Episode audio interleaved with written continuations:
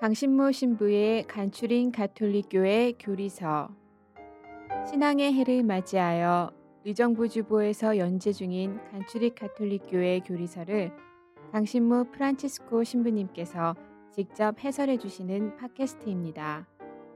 방대한 분량과 어려운 내용을 담고 있는 가톨릭교회 교리서를 간단하고 명료하게 설명해 주십니다. 또한 지면에서 다루지 못한 내용을 추가하여 더욱 깊고 풍부하게 이해를 도와주십니다. 이 팟캐스트는 안드로이드 어플 팟빵과 애플 팟캐스트에서 들으실 수 있습니다. 의정부교구 홈페이지 ucatholic.or.kr로 접속하시면 강의 자료 문서 파일도 다운받아 보실 수 있습니다.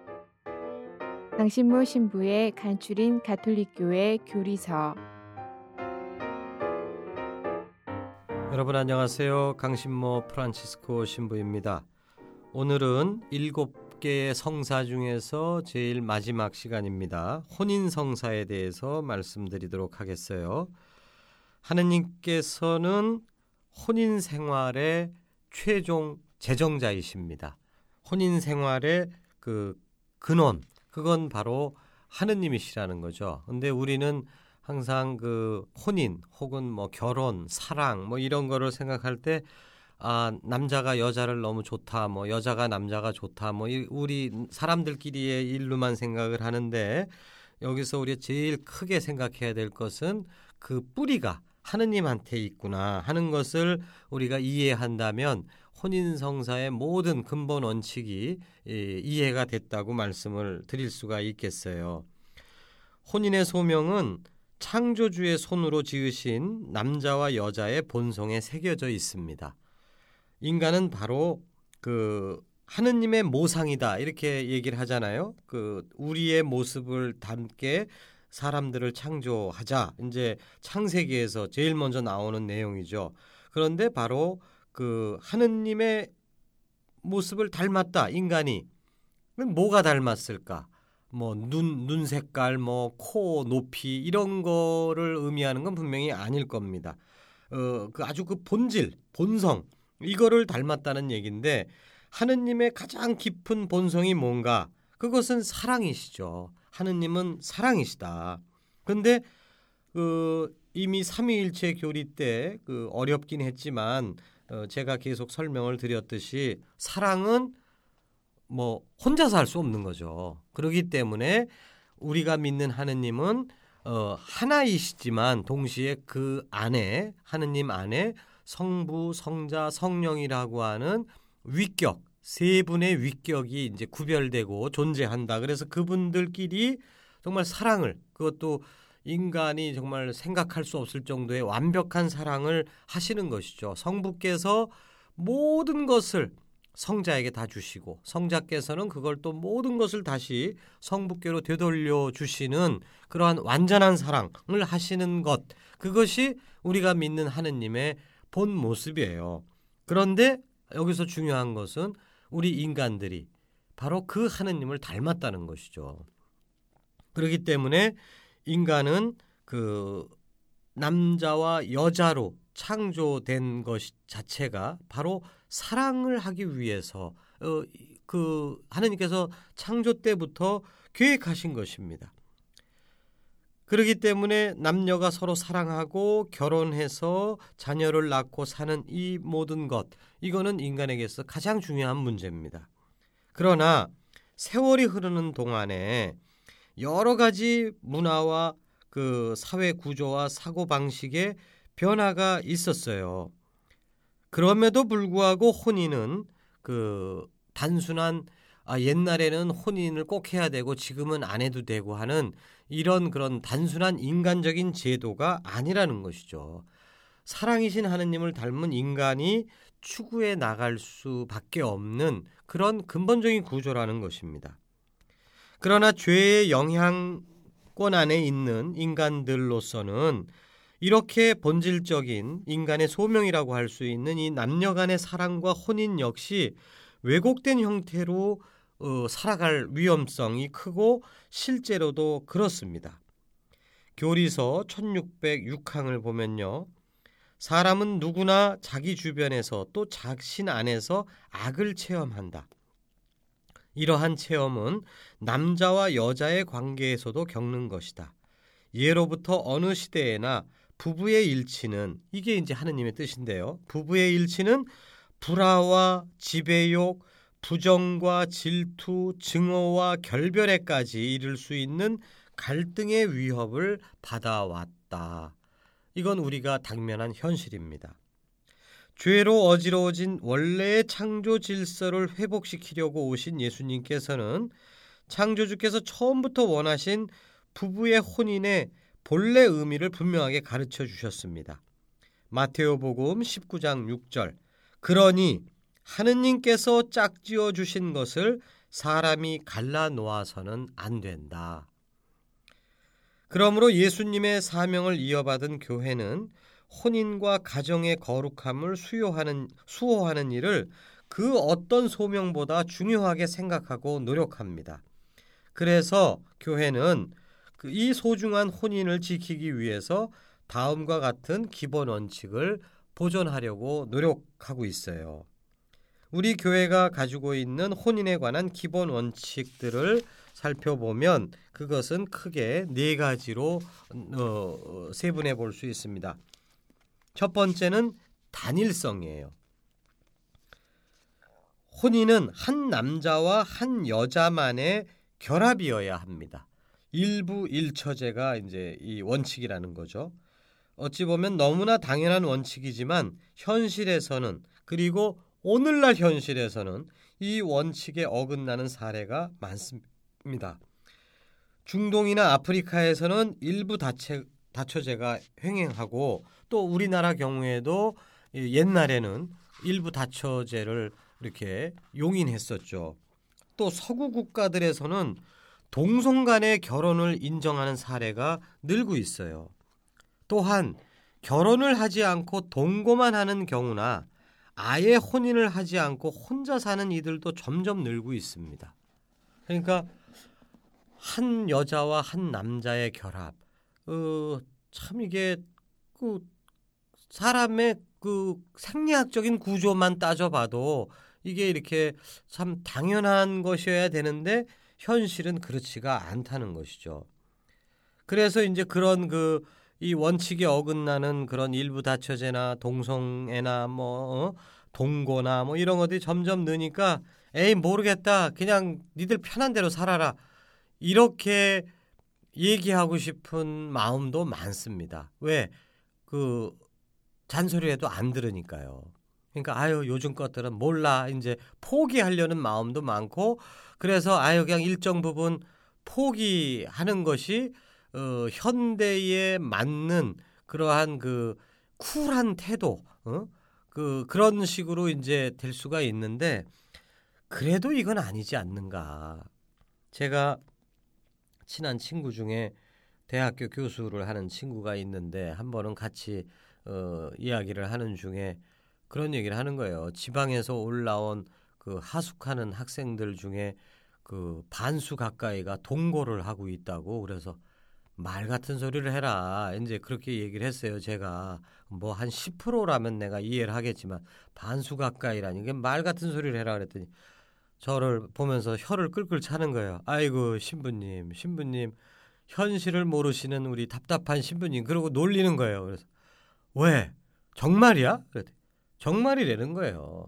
물론 그 뭐 정말 정확한 인구 센서스에 의한 통계를 확인해 보지는 않았지만 그 친구는 아주 그걸 철떡같이 그렇게 믿고 있어요.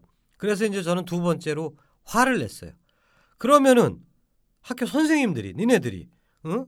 그 학생들한테 그러면 안 된다고 그거를 저 그 교도해야 되지 않느냐. 그막 내가 항의를 했죠. 그랬더니 더 저를 치근한 눈으로 쳐다보는 거예요. 말 같은 소리를 해라 하면서 그런다고 듣냐? 부모가 얘기를 해도 안 듣는데 어? 학교 교수가 얘기한다고 듣냐고. 그래서 저는 또 안 듣는다고 해도 그걸 어떻게 포기하냐? 어? 그게 올바른 길이 아닌데 걔네들이 이렇게 자유롭게 산다고 해서 나중에 그리고 행복으로 이르지 못한다는 건 인생의 선배로서 네가 잘 알면서 어떻게 그거를 방임할 수 있느냐 이런 식으로 이제 얘기하다 결국은 결론 없이 헤어지고 말았는데요. 근데 그 교수는 그 교수대로 또 그 저를 보면 답답할 거예요. 왜냐하면 현실적으로 얘기를 해봤자 듣질 않으니까. 그러니까 그냥 에 모르겠다. 어? 니들 편한 대로 살아라. 이렇게 포기하는데 교회는 포기할 수 없다는 것이죠. 왜? 그 자녀들이니까. 부모가 어떻게 자녀를 포기합니까? 어? 아이들이 좋다고 하지만 그게 끝이 안 좋을 게 뻔히 보이는데 그래서 교회는 이 모든 경향이 만연하고 있음에도 불구하고 끝까지 이 단일성의 원칙을 수호하고자 노력합니다. 고리타분하다, 어? 현실을 모른다, 뭐 이러한 손가락질을 받더라도 그건 아니다. 인간의 행복, 인간의 궁극적인 소명은 어렵더라도 한 남자와 한 여자가 정말 그 헌신하는 그것이다. 그 또 하나의 예를 들자면 어, 한 20년 전쯤에 어, 아프리카의 주교님들이 로마에 모여서 어, 시, 아프리카 시노드를 여셨어요. 근데 그때 굉장히 긴장감이 감돌고 있었습니다. 그러니까 그 신문에서 계속 어, 큰 일이 터질 것 같다. 막 이제 어? 관객은 그 대박을 좋아하니까 그 그런 근데 도대체 어떤 큰 일이냐? 이 일부 일처제 문제 때문에 그랬었어요. 그러니까 아프리카는 전통적으로 일부 다처제 문화권인데 그리스도 교회가 들어오면서 일부 일처제를 고수하고 있는 거죠. 그래서 만약에 어떤 추장이 부인을 넷 데리고 있는데 세례를 받게 되면은 나머지 그 본부인 이 first를 남겨놓고 나머지 세 사람은 그 이 생활을 할 수 있도록 배려를 해주면서 내보내야 되는 거예요. 그러니까 이게 선교가 제대로 되겠습니까? 안 되겠습니까? 어렵죠.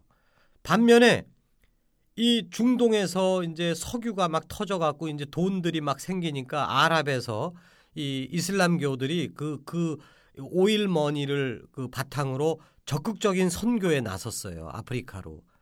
그 사람들은 일부 다쳐? 오케이. 문제 없다. 그냥 들어와라.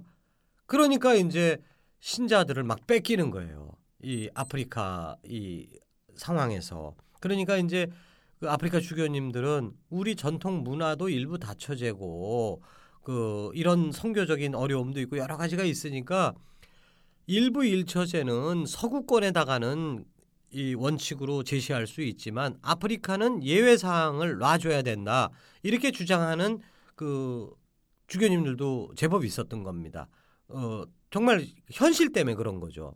그런데 전임 교황님 베네토 교황님께서 그 당시에 이제 교, 교리성성 장관님이셨는데 이런 지하에 딱 끝내셨어요.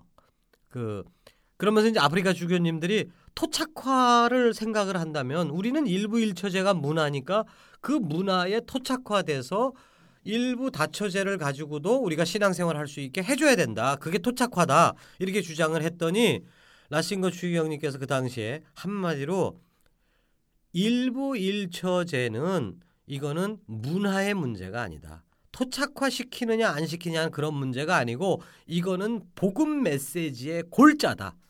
이거는 서구에는 일부 일처, 딴 데는 일부 다처 이런 식으로 적용할 수 있는 성질의 것이 아니다라는 거예요. 왜? 하느님께서 일부 다처 하시는 게 아니거든요. 하느님께서 온전한 사랑을 하시는 그 하느님을 찾아가는 인간의 소명, 그거를 이루기 위해서는 일부 일처제여야 된다는 것이죠. 온전하게 나를 온전하게 다 너에게 주고 너는 나에게 모든 것을 다시 돌려주고 하는 이 관계. 물론 이게 쉽냐? 어렵다는 거는 누구나 다 인정하는 겁니다. 지금 법적으로 일부 일처제를 지키고 있지만 마음속으로는 이미 일부 다처를 하고 있어요. 사람들이. 어? 그 바람 피울 기회만을 노리고 있는 경우도 많습니다. 그러니까 까놓고 그냥 그 마음대로 살게 하자. 그건 아니라는 거죠. 어렵지만 우리의 마음은 계속 한 남자와 결혼을 하고도 다른 남자에게로 마음이 자꾸만 갈리고 남자도 역시 마찬가지로 그런 게 우리의 현실이지만 그러나 계속해서 이것을 다 잡고 다 잡고 해서 바로 당신 유일한 당신에게로 나를 계속 어, 줘야 된다. 이건 소명이라는 거예요. 어렵지만 우리가 추구해 나가야 되는 소명이라는 것이죠. 그렇기 때문에 어렵다고 이걸 버릴 수 있는 성질의 것이 아니다라는 것입니다. 자, 이것이 제일 큰 혼인의 원칙입니다. 나머지 원칙들은 이 단일성의 원칙으로부터 이제 저절로 파생되는 부수적인 원칙이에요. 두 번째는 불가해소성입니다. 일단 맺어진 혼인은 하느님 앞에서 이루어진 서약이므로 죽음이 두 사람을 갈라놓기 이전에는 결코 취소될 수 없습니다. 그러므로 사회법적으로 이혼을 해서 남남이 되었다고 해도 교회에서는 이, 이 사람들을 여전히 부부로 인정해요. 갈라질 수가 없는 겁니다. 나 오늘부터 너하고 갈라질 거야. 이게 안 된다는 거예요. 불가해소성입니다.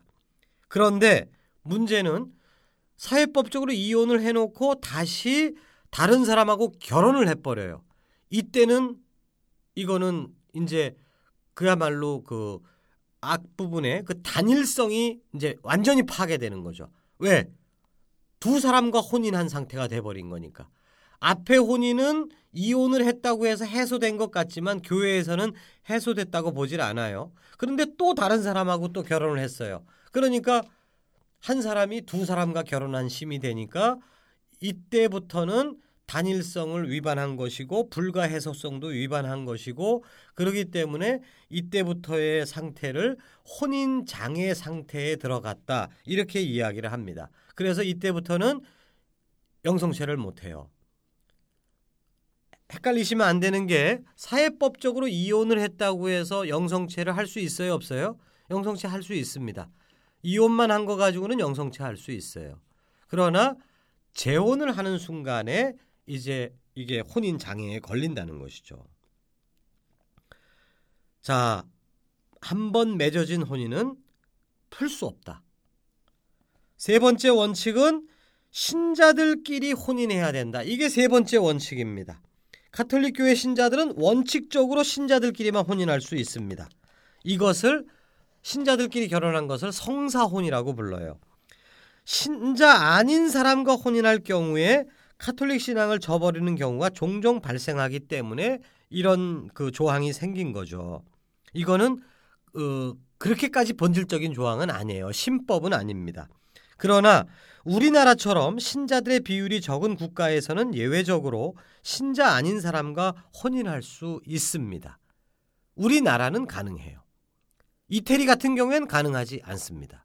우리나라는 가능해요. 그래서 우리나라 경우에 신자 아닌 사람하고 혼인했을 경우를 관면혼이라고 부릅니다. 그리고 이때 이 성사혼이건 관면혼이건 신자끼리 결혼했건 비신자와 결혼했건 간에 그 두 경우에도 당사자들은 사제 앞에서 특별한 서약을 어, 하고 혼인 예식을 해야 됩니다. 어, 특별히 관면혼을 할 때 비신자가 신자 배우자의 신앙생활을 방해하지 않겠다는 서약을 하면은 혼인을 할 수 있게 돼 있어요. 우리나라 경우에는 네 번째 그 원칙은 교회법에 따른 혼인입니다. 신자와 신자가 결혼하던 비신자와 결혼하던 간에 반드시 교회법에 따라서 교회 예식으로 혼인을 해야 됩니다. 그러니까 어 우리 사랑하니까 그냥 예식장에서 결혼하고 왔어요. 이렇게 하면은 그, 그 순간부터 혼인 장애에 에, 걸리는 거예요. 그 비신자와 결혼을 하는데 죽어도 성당에서 결혼식을 안 하겠다고 이제 저쪽에서 뻗댕겨요. 그 설득을 해야 되는데 정말로 설득이 안 돼. 근데 결혼은 시켜야 되겠어. 이런 경우에는 그러면 신랑 신부하고 이제 몇몇 사람들만 사제한테 와서 성당에서 자기들끼리 고 서너 명이 그 증인 있어야 되니까 최소 네 명은 있어야죠. 네 명이서 그 혼인 예식을 하는 겁니다. 그거를 이제 호, 관면 혼배 예식이라고 부르죠. 그렇게 하고 나서 일반 예식장 가서 예식을 치르는 것은 그건 허용이 됩니다. 근데 요 요 사실은 뭐 한 시간도 안 걸려요. 이 관면 혼배 예식 돈도 안 듭니다. 요거를 생략하고 그냥 예식장 가서 결혼했다? 그러면 바로 이 네 번째 조항에 걸리는 겁니다. 교회법에 따른 혼인을 안 했다라는 이 조항에 걸리기 때문에 혼인 장애 상태에 빠지고 영성체 못 합니다. 이때부터. 뭐 미사에 와 갖고 뒤에 앉아 있는 거는 누가 뭐라고 안 해요. 그러나 성체를 영하면 안 되는 것입니다. 단일성 원칙. 이게 제일 중요한 원칙이라고 그랬어요. 그다음에 불가해석성 원칙, 신자들 안에서의 혼인, 그리고 교회법에 따른 혼인. 이 네 가지 원칙을 지켜야 된다. 신자들은 이것을 계속 이제 당부하는 것이죠. 교회는. 왜? 신자들을 어렵게 하려고? 아니죠. 한 남자와 한 여자가 자기를 완전히 전적으로 헌신하면서 사는 이것처럼 행복한 게 없으니까 이것만이 우리의 소명이니까 이거를 지키려고 그 안전 펜스를 하나 치고 두 개 치고 네 개를 치는 겁니다. 이렇게 해서 좀 지켜보려고. 그런데 그렇게 해서 말을 듣는 신자들도 많이 있지만 참 말을 안 들어요. 자, 말을 안 들어서 이 기본 원칙을 안 지켜서 혼인 장애에 걸리게 되면 그러면 어떻게 하느냐? 오늘부터 너는 호족에서 뺀다. 너 신자 아니야. 이렇게 얘기할 수는 또 없죠. 혼인 장애에 안 들어가게끔 그러니까 혼인 장애는 크게 봐서 두 부분으로 걸려요. 뭐 여러 가지 이유 때문에 혼인 장애가 어, 생기는데 어, 우리 일반적인 사람들이 경험하게 되는 건 이 두 가지 요소입니다. 첫 번째 혼인 예식을 안 했을 때.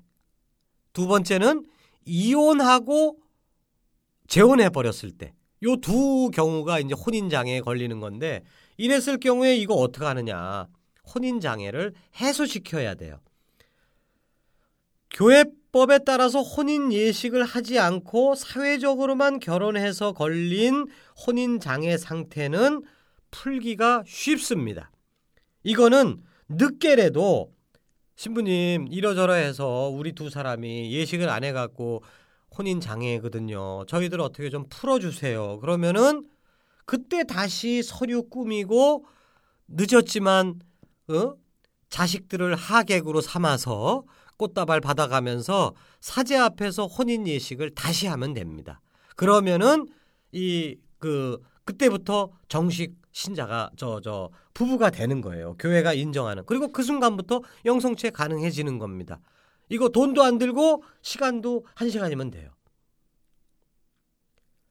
두 번째로 이혼을 하고 나서 재혼을 해서 걸린 혼인 장애는 이거는 이건 어렵습니다. 풀기가 어려워요. 그러나 불가능한 것은 아니에요. 이혼을 왜 했느냐? 그냥 기분이 꿀꿀해서 그냥 이혼했다? 이런 게 아니죠. 정말 어려움이 있어 이혼을 하는 겁니다. 대부분의 사람들이. 물론 너무 경솔하게 이혼하는 사람들이 점점 늘어나니까 이제 걱정이 되는데 들어보면 참 안타까운 때가 많아요. 뭐 예를 들어서 남자가 맨날 때려 여자를. 그 어떻게 그거를 삽니까? 이건 이혼해야죠. 그랬을 때 이이 남자는 이거는 결혼할 때부터 진실된 마음이 없었다. 여자에 대해서. 부부가 같이 산다는 게 무슨 의미인지도 모르고 이 남자는 무슨 종을 하나 어, 얻듯이 생각하고 결혼을 한 거니까 이거는 결혼에 대한 생각 자체가 잘못돼서 결혼을 한 거기 때문에 이 결혼은 무효다. 이렇게 얘기를 할 수가 있는 거죠. 그리고 어떤 사람이 결혼했는데 그 저 알코올 중독이 너무 심하고 뭐 정신병이 심하고 이런데 숨겼어. 결혼 전에. 이거는 이거는 결혼 자체가 무효예요. 단 알코올 중독인데 알고 결혼했어요. 그거는 무효 사유가 안 됩니다. 근데 대부분 숨기죠. 그러니까 이혼한 사람을 면담해서 그거를 그 아 그게 정말 이거는 처음부터 결혼이 성립이 안 되는 거를 착오로 결혼을 한 거구나. 이렇게 해서 그거를 무효화시킬 수가 있습니다. 그래서 이런 경우에 그 대부분 그래요. 대부분 무효가 될 가능성이 있습니다. 그래서 본당 신부님을 만나셔야 돼요. 이런 경우에 처한 사람들은 그러면 본당 신부님이 이 얘기를 다 듣고 그거를 변호사 입장이 돼서 이, 이 신자의 결혼은 이러저러한 이유 때문에 이건 무효라고 저는 생각합니다. 그래서 그렇게 그 진술서를 써갖고서 그 우리 교회에 법원이 있습니다. 거기에 이제 판사들도 있어요. 신부들입니다. 거기다가 보내는 거예요. 소송을 제기하는 겁니다. 무효시켜 달라는 소송을 본당 신부가 대리인이 돼 갖고 이 신자들의 어, 소, 이 그것을 그 접수를 시켜요. 그러면은 교구 법원에서 그걸 심사합니다. 그래 갖고서는 그 그럴 만도 하다라고 해서 이제 거기서 판사들이 도장을 찍어 줍니다. 이거는 무효다. 이러면은 그러면 재혼을 할 수 있다. 이런 게 아니라 처음 결혼 자체가 아예 없었던 일이 돼버리는 거예요. 그러니까 이분이 사회법적으로는 두 번째 재혼을 하는 거지만 교회 입장에서는 그분은 처음 결혼하는 겁니다. 왜? 첫 번째 결혼은 없었던 게 되는 거니까. 그러니까 우리 교회 안에서는 두 번 결혼이라는 건 없어요. 아, 있긴 있죠. 저기 사별의 경우에. 사별의 경우에는 그 두 번째 결혼도 가능하지만 그거 이외에는 없어요. 아무튼 이런 식으로 무효를 시킬 수가 있다는 것입니다. 그리고 우리가 소송 그러면은 재판 그러면 굉장히 겁이 나는데 게다가 미워서 원수가 돼서 헤어진 거 아니겠어요? 그 당사자들이 피고가 되고 원고가 되고 막 이래갖고 만난다고 생각하면 끔찍한 겁니다. 그래서 사람들이 안 하려고 그래요. 근데 서로 만날 이유가 없어요. 교회에서 하는 이 혼인 무효 소송은 서류상으로만 왔다 갔다 하는 거고 중간에 우리 신부들이 다 중, 중개자가 돼 갖고 그쪽에다가도 물어보고 뭐 이런 식으로 하는 거기 때문에 당사자들끼리 만날 필요가 없는 겁니다. 서류상으로 하는 거니까 그렇게 걱정하시지 않아도 돼요. 그래서 이것에 되면은 이 소송으로 인정받게 되면은 여러분들이 그 신앙생활을 제대로 할 수가 있다는 것이죠. 그러니까 희망을 잃지 마십시오. 무조건 본당 한번 상의하시면 돼요. 제 자랑은 아니지만 제가 한 50건 제가 접수해 봤는데 저 50전 50승이에요. 어, 명 변호사인 것 같아요. 어, 저만 그런 게 아니에요. 웬만한 신부님들 다 그래요. 간혹 가다가 안 풀리는 케이스가 있긴 있답니다. 그러나 제 경우에는 전 50건 이상 했지만은 전 다 했어요. 다 풀었어요. 그러니까 걱정하지 마시라 말씀을 드리고 싶습니다. 예, 이렇게 교회가 아무튼 첫 부분에서는 제가 원칙을 지켜야 된다. 혼인이 무엇보다 소중하니까 원칙을 지켜야 되는 얘기를 강조했는데 사람이 살다 보면 원칙대로 살 수가 없어요. 그 원칙이 깨졌을 때도 그것을 너 원칙 깨트린 녀석, 너 나쁜 녀석 이렇게 손가락짓을 안 되고 어떻게든지 그 깨진 가정을 회복시켜 주려고 당사자들만 노력할 게 아니라 교회 공동체 전체가 그 사람을 위해서 그 이해하는 마음으로 아파하는 마음으로 그 사람들을 돌봐야 됩니다. 저 사람 이혼했대, 재혼했대, 쑥덕쑥덕 이거 이거 아니죠. 그 사람은 하고 싶어서 했겠어요. 심지어는 동성애로 살고 있는 사람에 대해서도 그 동성애 원칙으로는 안 된다라고 원칙은 원칙이지만 이미 저질러진 거에 대해서는 함부로 우리가 손가락질해서는 안 된다는 것입니다. 어떻게든지 그 사람들을 끌어안고 같이 가야 되는 것이 교회의 모습이지 원칙을 어겼다고 완전히 문둥병자 보듯이 그렇게 잘라버리는 것은 하느님의 마음이 절대로 아닙니다. 교회가 지키려고 하는 혼인의 원칙을 지키는 것보다 더 소중한 것은 한 사람 한 사람을 사랑하는 게 더 소중한 거예요. 여러분 잘 들어주셔서 감사드립니다.